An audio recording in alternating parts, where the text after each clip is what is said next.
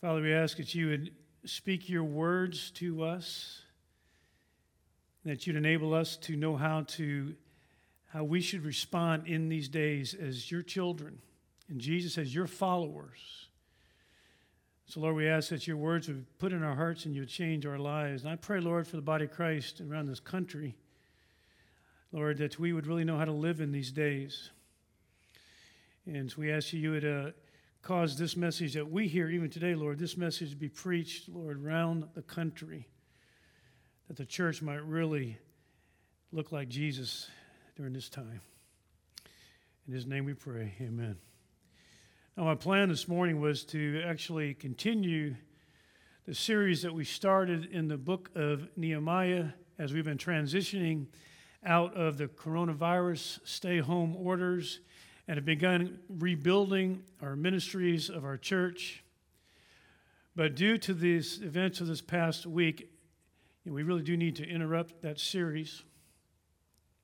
You know, when the coronavirus hit, we focused on what God's Word has to say about uh, the, that pandemic and how we, as the people of God, should respond uh, in times like that. Well, as we watched really in horror the unfolding of the events of this last week, again, we want to focus on what Jesus has to say about these kinds of events and how we, as his followers, should respond in such times. And so I want to jump right into it again. Our goal is we're, the, we're followers of Jesus Christ. We want to know what he says to do, and that's what we do. Amen? And so we're going to jump right into what Jesus says. Now, as we jump into this, I want to encourage you to really be paying attention to the whole flow of what he says. And I also urge you to listen to this entire message before you conclude right off the bat where this is going. Let's just really patiently follow what Jesus has to say. Starting in Matthew chapter 5, verse 38. It's a Sermon on the Mount, and Jesus says this You have heard that it was said, an eye for an eye, and a tooth for a tooth. But I say to you, do not resist him who is evil. But whoever slaps you on your right cheek, turn to him the other also. Now, what is Jesus saying here? Now, one of the things we need to understand, to really understand the Sermon on the Mount, is what Jesus does most of this sermon. Most of the sermon, he talks about three things. First, he talks about what the law of Moses actually says in the Old Testament. Then he follows that up by correcting really the how the Pharisees and the scribes have corrupted that Old Testament law. And thirdly, he then weighs in himself as the living Word of God and tells the truth about that subject. Clearly, simply. So let's apply that to this passage here. First of all, does this phrase, an eye for an eye and a tooth for a tooth, actually show up in the Old Testament in the law of Moses? Well, the answer is yes, it does. But at this point, it is very important that we understand where it appears in the law of Moses. So we need to remember that the law of Moses in the Old Testament was civil as well as moral code. For example, in Exodus chapter 20, you have the Ten Commandments. That is clearly a moral law. In Exodus chapter 21 through 23, on the, on the other hand, you contains a series of ordinances in which the standards of the Ten Commandments are applied to the civic life of Israel. Kind of like city ordinances or state and federal laws, how the government would function, the government of Israel would function. In fact, in Exodus 21 through 23, you have a wide variety of case laws that are given with a particular emphasis on what to do when there's been a person has been harmed or damaged or property has been damaged. Now, in the course of this legislation of civil laws, that is where this, these words occur In fact, let me read it to you Exodus 21, verse 22 through 25. When men strive together, when there is some conflict, if any harm follows, then you shall give life for life, eye for eye, tooth for tooth, hand for hand, foot for foot, burn for burn, wound for wound, bruise for bruise. Now, the context makes it clear beyond question that this was an instruction to the judges of Israel. Indeed, they are mentioned specifically. In fact, let's look at Deuteronomy 19, verse 17 and 18. Actually, 17 through 21. I'll summarize it here. It says, Then both men who have the dispute shall stand before the judges. The judges shall, inve- shall investigate thoroughly. Then you shall not show pity, life for life, eye for eye, tooth for tooth, hand for hand, foot for foot. So it expressed a principle of exact retribution, exact retribution, whose purpose now was to both to lay the foundation of justice, specifying what kind of punishment for the crime, whatever was the wrongdoer really deserved, what was appropriate. But also, this law was to limit the compensation and make sure that it was the exact equivalent and no more. In other words, it was to actually limit the amount of, of compensation the victim could uh, receive. So it really had a double effect. It both defined justice and restrained revenge. That was the point of the law. It also prohibited the taking of the law into one's own hands by the vengeance of an individual or a mob. But the scribes and the Pharisees evidently extended the principle of just retribution from the law courts where it belonged to the realm of, the, of personal relationships where it does not belong.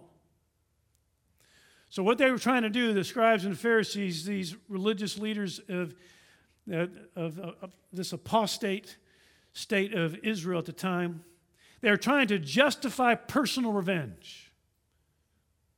Although the, the Old Testament law explicitly forbids doing that. Leviticus 19:18 says this, "You shall not take vengeance or bear any grudge against the sons of your own people."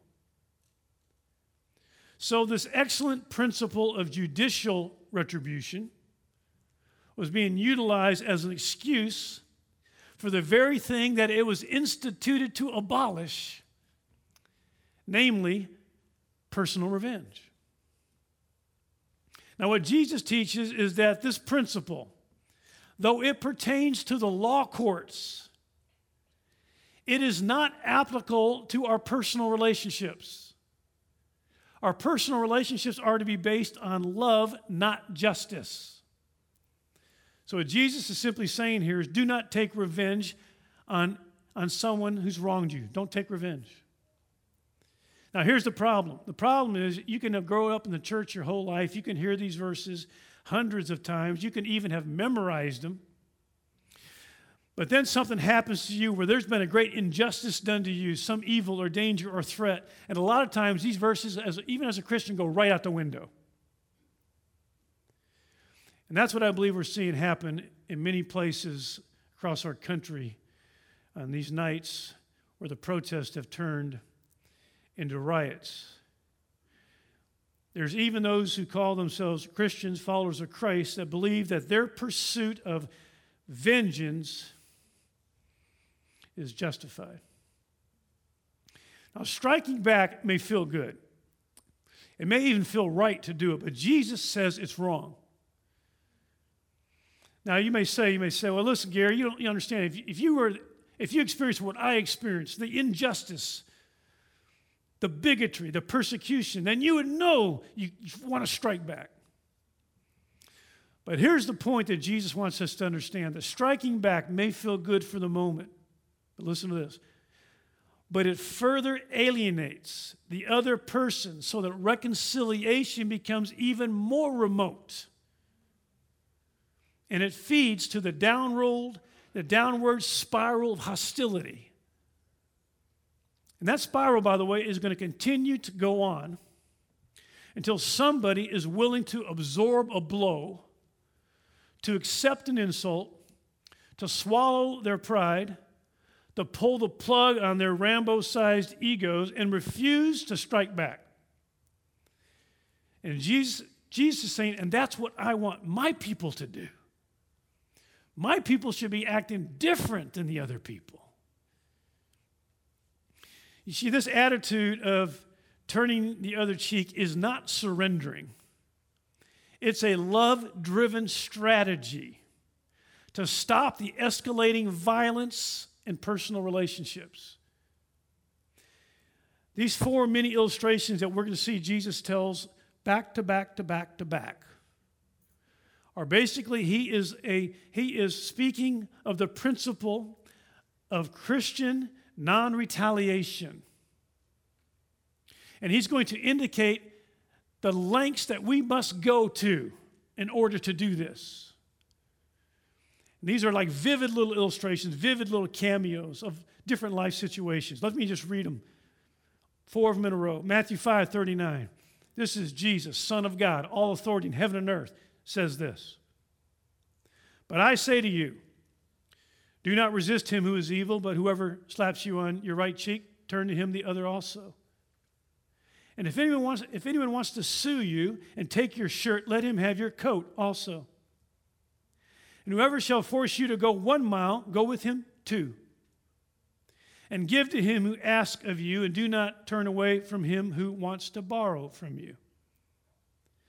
Now, each of these introduce a introduces a person who seeks to do us an insult or an injury or to take advantage of us. One by hitting us in the face, another by suing us, a third by commandeering our service, and a fourth by extracting money from us. And we already commented on the first one. But let's look at the second one, verse 40 of Matthew 5. Jesus says, If anyone wants to sue you and take your shirt, let him have your coat also. The only way a man could take your shirt from you in a lawsuit was if you pledged it as security for your debt, and then you did not pay your debt. So let's make sure we read these words of Jesus correctly. He's saying, if you have a debt and you haven't paid it, and you get sued as a result, then do more than is legally required of you to make the debt right. So Jesus would say this as much as you can, you want to settle this dispute that leads to this lawsuit with complete and total satisfaction of the other person. So I don't want to give you any reason to have hard feelings for me. So, so here, you know, I pledge the shirt. Here, take the shirt. And you know what? Take my coat too. Because I don't want any hard feelings. I want to go the extra distance to make things right. That's the spirit of what he's saying. So he's saying if you've wronged anyone, then Jesus is challenging you to make full restitution and then do more. More than is required of you. Then he goes on to the third one. Verse 41 And whoever shall force you to go one mile, go with him two. Now, when Jesus spoke these words, he was referring to this common custom of that day in Roman occupied lands. Roman soldiers, under Roman law, were allowed to force a civilian to carry their pack for one mile. Now, needless to say, that would cause a lot of great inconvenience to a lot of civilians. Imagine you are about, you got, you got plans for that day. You got, maybe you got a business meeting. And suddenly a Roman soldier stops you and says, Carry my pack for the next mile. Well, Jesus told his followers, when that happens, instead of walking just one mile with him, offer to go two. Why? Why does Jesus want us to live like this? Well, there's no greater way to show God's love than to be kind to someone who's not been kind to you. By the way, if you have a job, more than likely, some of you could probably attest to this, you, you could put this principle into place. You feel like your boss is oppressive, he's asking unreasonable things of you, of your schedule, of what he expects from you. Well, what Jesus would say to you is when that happens, go the extra mile. Go out of your way to show kindness to that unreasonable boss. He demands an extra hour, give him two. But there's a trick to it. It's, it, it in, in order for this to really work to get the full effect, you got to do it with a good attitude. You got to do it cheerfully, and enthusiastically. Now, I think Jesus would say, I know this is hard to understand, but see, but I love your boss. Or I love that teacher that's unreasonable. And I really, I, I want to break through to them. And I know the way to break through to them is the power of sacrificial love that I want you to show to them. Servanthood draws people toward Christ. And that's what Christ wants us to be. He wants us to be over the top servants. Well, the next illustration that Jesus gives on non retaliation, fourth one, is this verse 42. Give to him who asks of you, and do not turn away from him who wants to borrow from you. Now, it's interesting that Jesus included this verse along with the verses that talk about how we should treat our enemies. I think he did it because this is the context in which we need to really hear it. I mean, most of us, I think, are probably pretty willing to give something to our friends and maybe even loan to somebody we like. But Jesus says that's not enough. Jesus says, don't be generous only with your friends, but even be generous to those who want to take advantage of you. You, you may find sometime that you have the opportunity to help somebody who's been horrible to you. Well, Jesus would say, help them anyway. Or you may have a chance to help someone who has been very unfriendly to you in the past. Jesus would say, help them anyway. In each of these four situations that Jesus just talks about, Jesus says it is our Christian duty not only to refuse to retaliate, it is even to allow this evil person to double their insult or injury to us and absorb it. Now, what is the point of all this? The point is to live lives of selfless love to others, who, even when they injure you, you refuse to take revenge and then to go beyond that, to actually return that evil with good. And what you do, you are actually doing something that is very powerful and life changing in that person's life. So Jesus is basically saying this give, so give everything you have your body, your clothing, your service, even your money in order to return good for evil. Now, it's important to note that Christ teaching here was not to forbid I mean, here it was to it was to forbid personal revenge, but not to encourage injustice, dishonesty, or wickedness. Jesus is teaching how we are to relate to other people in our personal lives. He's not teaching how the state is to function, how the police or the government is to function here. In fact, it's really interesting. The Apostle Paul, what he teaches in Romans chapter 12, he will teach about our individual responsibility towards someone who has done us wrong. Then in Romans chapter 13, he'll talk about the government's responsibility towards someone who's done wrong. Back to back, Romans 12, Romans 13. The Apostle Paul, as he writes his, his epistle to the Christians in Rome, here's what he says in chapter 12. Again, chapter 12, the focus is the individual's responsibility toward a wrongdoer. Here's what he says Repay no one, no one evil for evil. Never avenge yourself. Never. But leave it to the wrath of God, for God says, Vengeance is mine, I will repay, says the Lord. Do not over, be overcome by evil, but overcome evil with good. That's Romans chapter 12. That's our individual responsibility toward someone who's done us wrong. Then we get to Romans chapter 13. Now he's going to talk about the role of the state to, to punish evildoers. Romans 13. Let me just read it to you. Just listen carefully. Let every person, every person, be in subjection to the governing authorities. He who resists authority has opposed the ordinance of God. And they who have opposed will receive condemnation upon themselves. If you do what is evil, be afraid, for it does not bear the sword for nothing. For it is a minister of God, an avenger who brings wrath upon the one who practices evil. So here it is. This makes it clear that though we do not seek revenge on the personal level, it is the responsibility of the state to uphold justice in our society. For example, how does that work? Let's say a thief breaks into my house and I catch him. Well, personally, I can forgive him for that. I may even make him a sandwich as I wait for the police to come because he's broken the law. See, I can forgive him personally, even show love to him, but because he's broken the law, he has to face the consequences of the state. Now, the same is true in abuse. If someone has abused you, forgive them. And if they've broken the law, report it to the authorities. There's consequences. The state enforces that.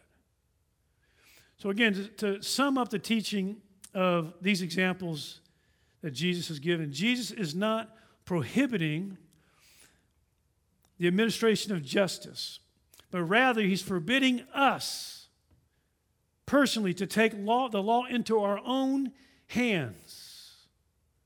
An eye for an eye is a principle of justice belonging to the courts of law, to the state, not to personal relationships. So, what Jesus demands here for all of his followers, that's us, is a personal attitude toward evildoers which is prompted by mercy, not justice, which renounces retaliation so completely. We're so completely renouncing retaliation as to risk further costly suffering, which is governed never by this desire to cause harm on them, but always determining somehow to bring about their highest good. So we want to return good for evil. Now, Jesus isn't even done here. He's going to build on this. Here's what he says next, verse 43. You have heard that it was said, You shall love your neighbor and hate your enemy. But I say to you, love your enemies and pray for those who persecute you, in order that you, in order that you may be sons of your Father who is in heaven.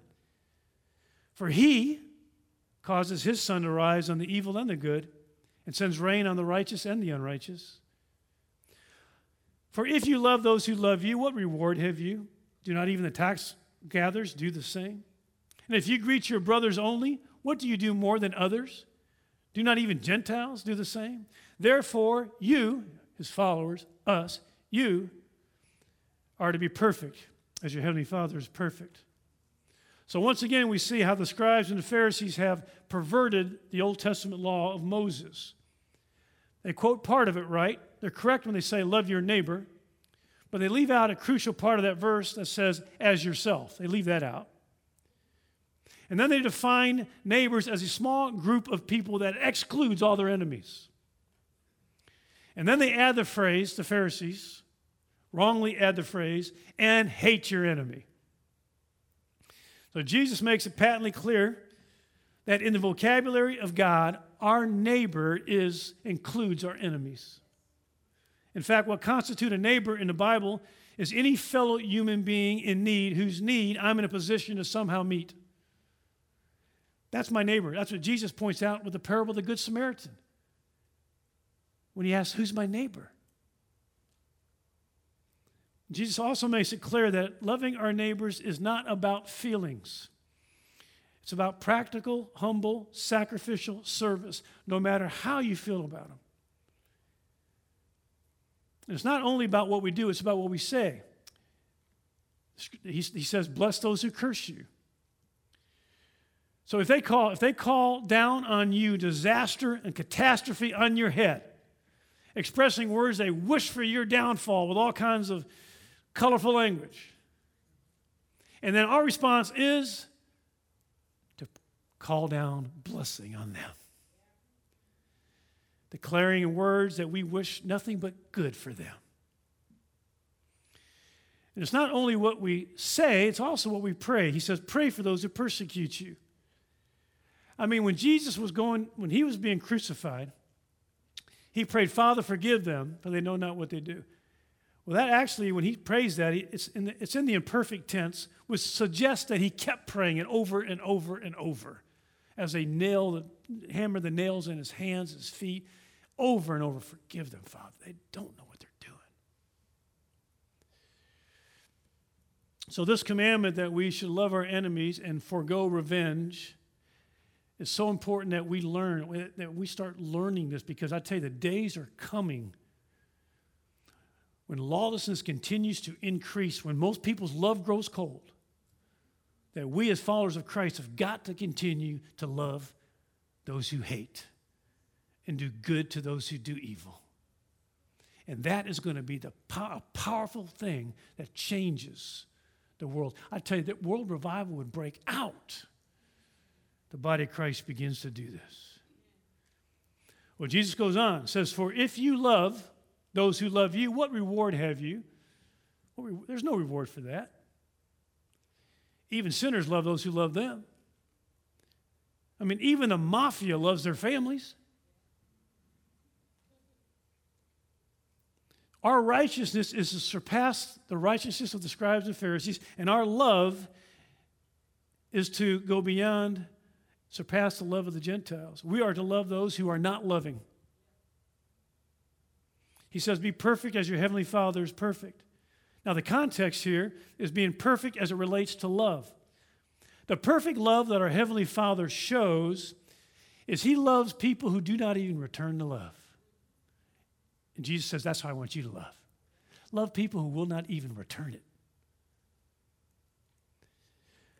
It's ingrained in the non Christian culture that we live in, it is a non Christian culture primarily that we live in.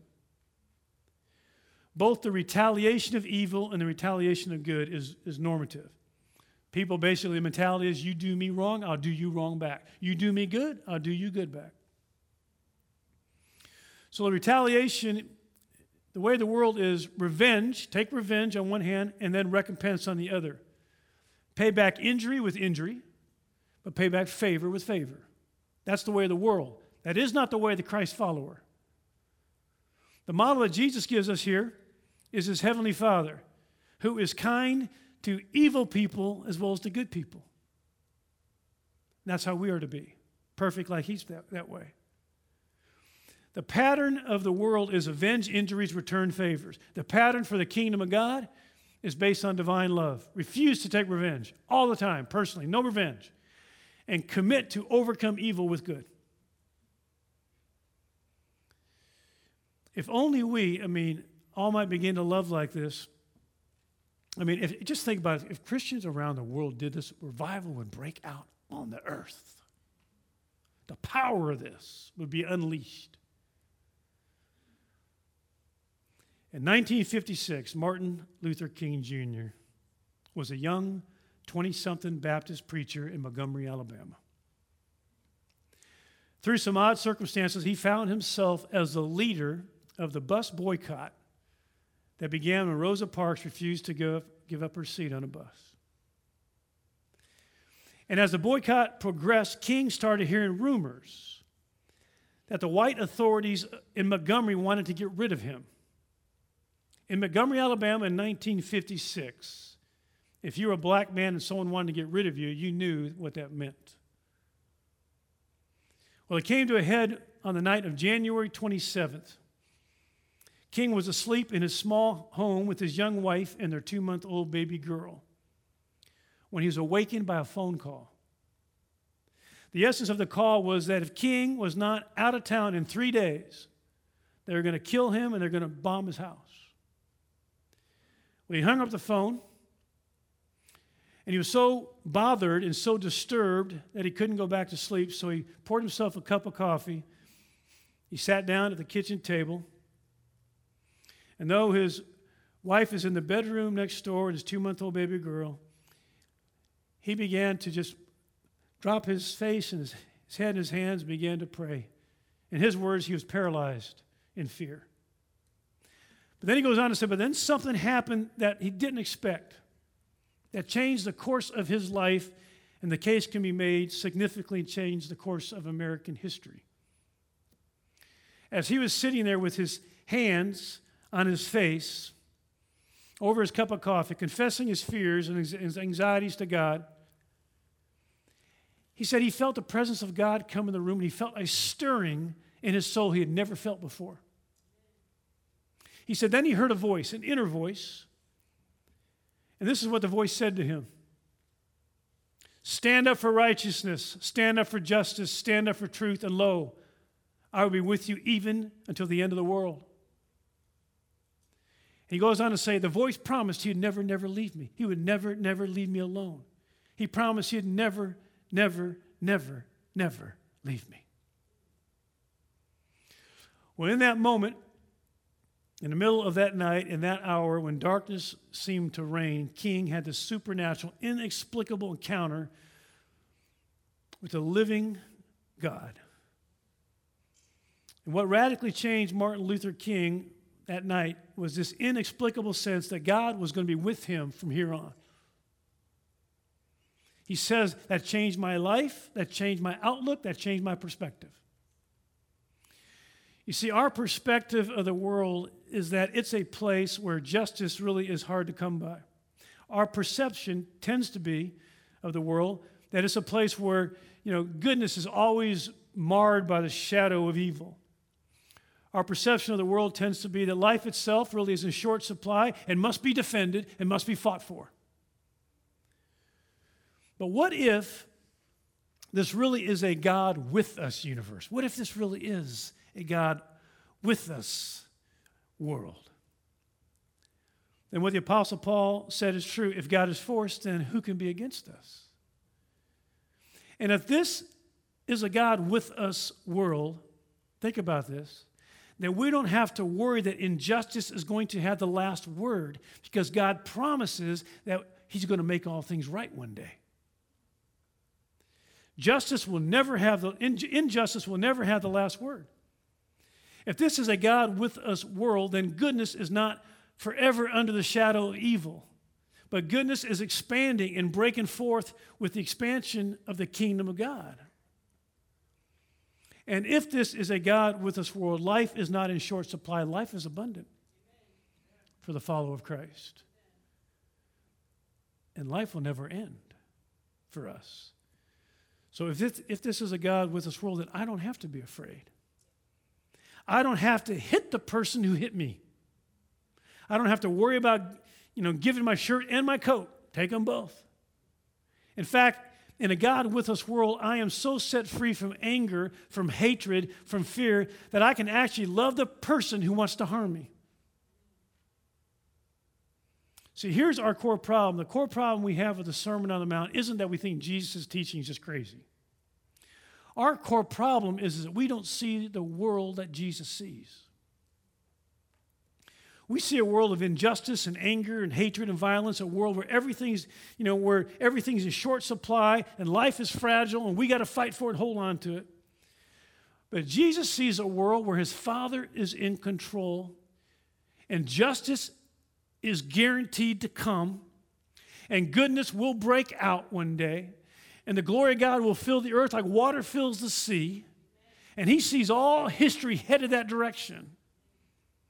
And if we begin to see the world through the lens of the Bible, then what Jesus tells us to do and how he informs us to live begins to make perfect sense. See, I don't want you to walk out of here thinking that this means you don't that you need to tolerate everything that happens to you. It means that in everything we seek what is good for others, not for ourselves. Because we ourselves, listen to this, because we ourselves are going to be just fine. better than fine. God will make sure of that. Well, just four days after Martin Luther King's coffee cup conversation with God, his new vision of the world was put to the test. Four days after this sleepless night at home, he was speaking at a rally for the bus boycott when around 9 p.m. that night, a young man ran into the service and announced that Martin Luther King's house had just been bombed the house where his wife and two month old daughter were staying at that time. Well, King ran out of the rally, he ran down the street, and he found his home still on fire. The police were there, the fire officials were there, and a large angry mob of black citizens from Montgomery, Alabama were around the house with guns and rifles and baseball bats, ready to riot because of this attack on their leader's home. Once King found out that his wife and daughter were safe, he got on the porch of his house that had just been firebombed and is on fire, just got firebombed by the Klan. And he stood on the burning porch and he looked out at this angry crowd of black citizens ready to riot, and King preached a sermon. And here's what he said He said, I want you to love your enemies, be good to them Love them and let them know you love them. What we are doing is right. What we are doing is just, and God is with us. Go home now with that glowing faith. Now, can you imagine him saying that with the night sky ablaze with fire from his house in the background? Go home now with glowing faith, with this radiant assurance God is with us. We cannot lose. And then this angry mob put down their guns, put down their baseball bats, spontaneously broke out singing Amazing Grace. They sang, they cried, they hugged, and they peacefully went back to their homes. Now, how do you explain that dramatic shift from ready for vengeance to being at peace with God? That He's got it. Well, later, King gave a message on why he turned the other cheek. This is what he said, and I hope you never forget this. He said, Hate multiplies hate. In a descending spiral of violence, and it's just as injurious to the person who hates as it is to his victim. But above all, love is the only force capable of transforming an enemy into a friend. The reason why we look so crazy as Christians sometimes is because we see the, world differently than the rest of the, the rest of the world sees it. We see really a God with us world. And if we, if we have a God with us world, that means we, all of his followers, we are perfectly safe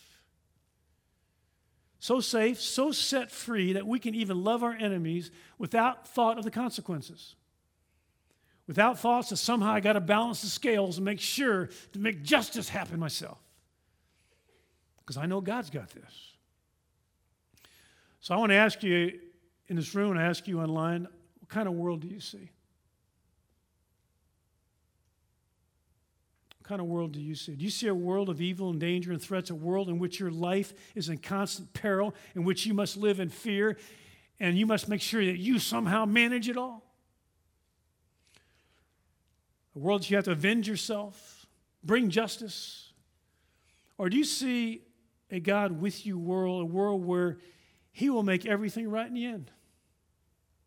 A world where we can let Him balance the scales in due time a world that desperately needs to see some good return for evil and some love return for hate. A world that desperately needs to see followers of Christ act, look, act, and speak like Jesus. By loving our enemies and loving them to the end. It's important that we learn this Good time to learn this lesson because it's going to be challenged more and more in the days to come. As lawlessness increases, that the body of Christ is behaving very differently than the rest of the world. And I pray for voices to rise up all over this land. They'll speak the truth that Martin Luther King spoke, which is simply the truth that Jesus spoke. That's the only hope. Or this thing will keep, keep just accelerating, escalating, until somebody will say, let's do it the Jesus way. It's the only way that works. Let's stand for prayer. Father, we just ask you to, to help us with the situation in our country. Lord, would you pray that you would guide leaders at the federal level, the state level, the local level, those who have these positions of authority, give them wisdom. Lord, we know you hate racism. And we pray, Lord, that you would so work in our leaders around the country that they would, they would lead in such a way that actually can be used by you to lessen all those tensions and not increase them. And Lord, we pray for Christians around this country, Lord, that we would learn, Jesus, to do things your way. That we would be those who return good for evil and love for hate. So, Lord, I just pray as you raise voices up all over this land that will just speak what Jesus spoke. Because you're the only hope that this country has. So, Lord, we pray that you would do that. We pray you would guide us now, Lord, in these days to come, that we would know how to grow in this and be those kind of followers that look and act like you. In Jesus' name.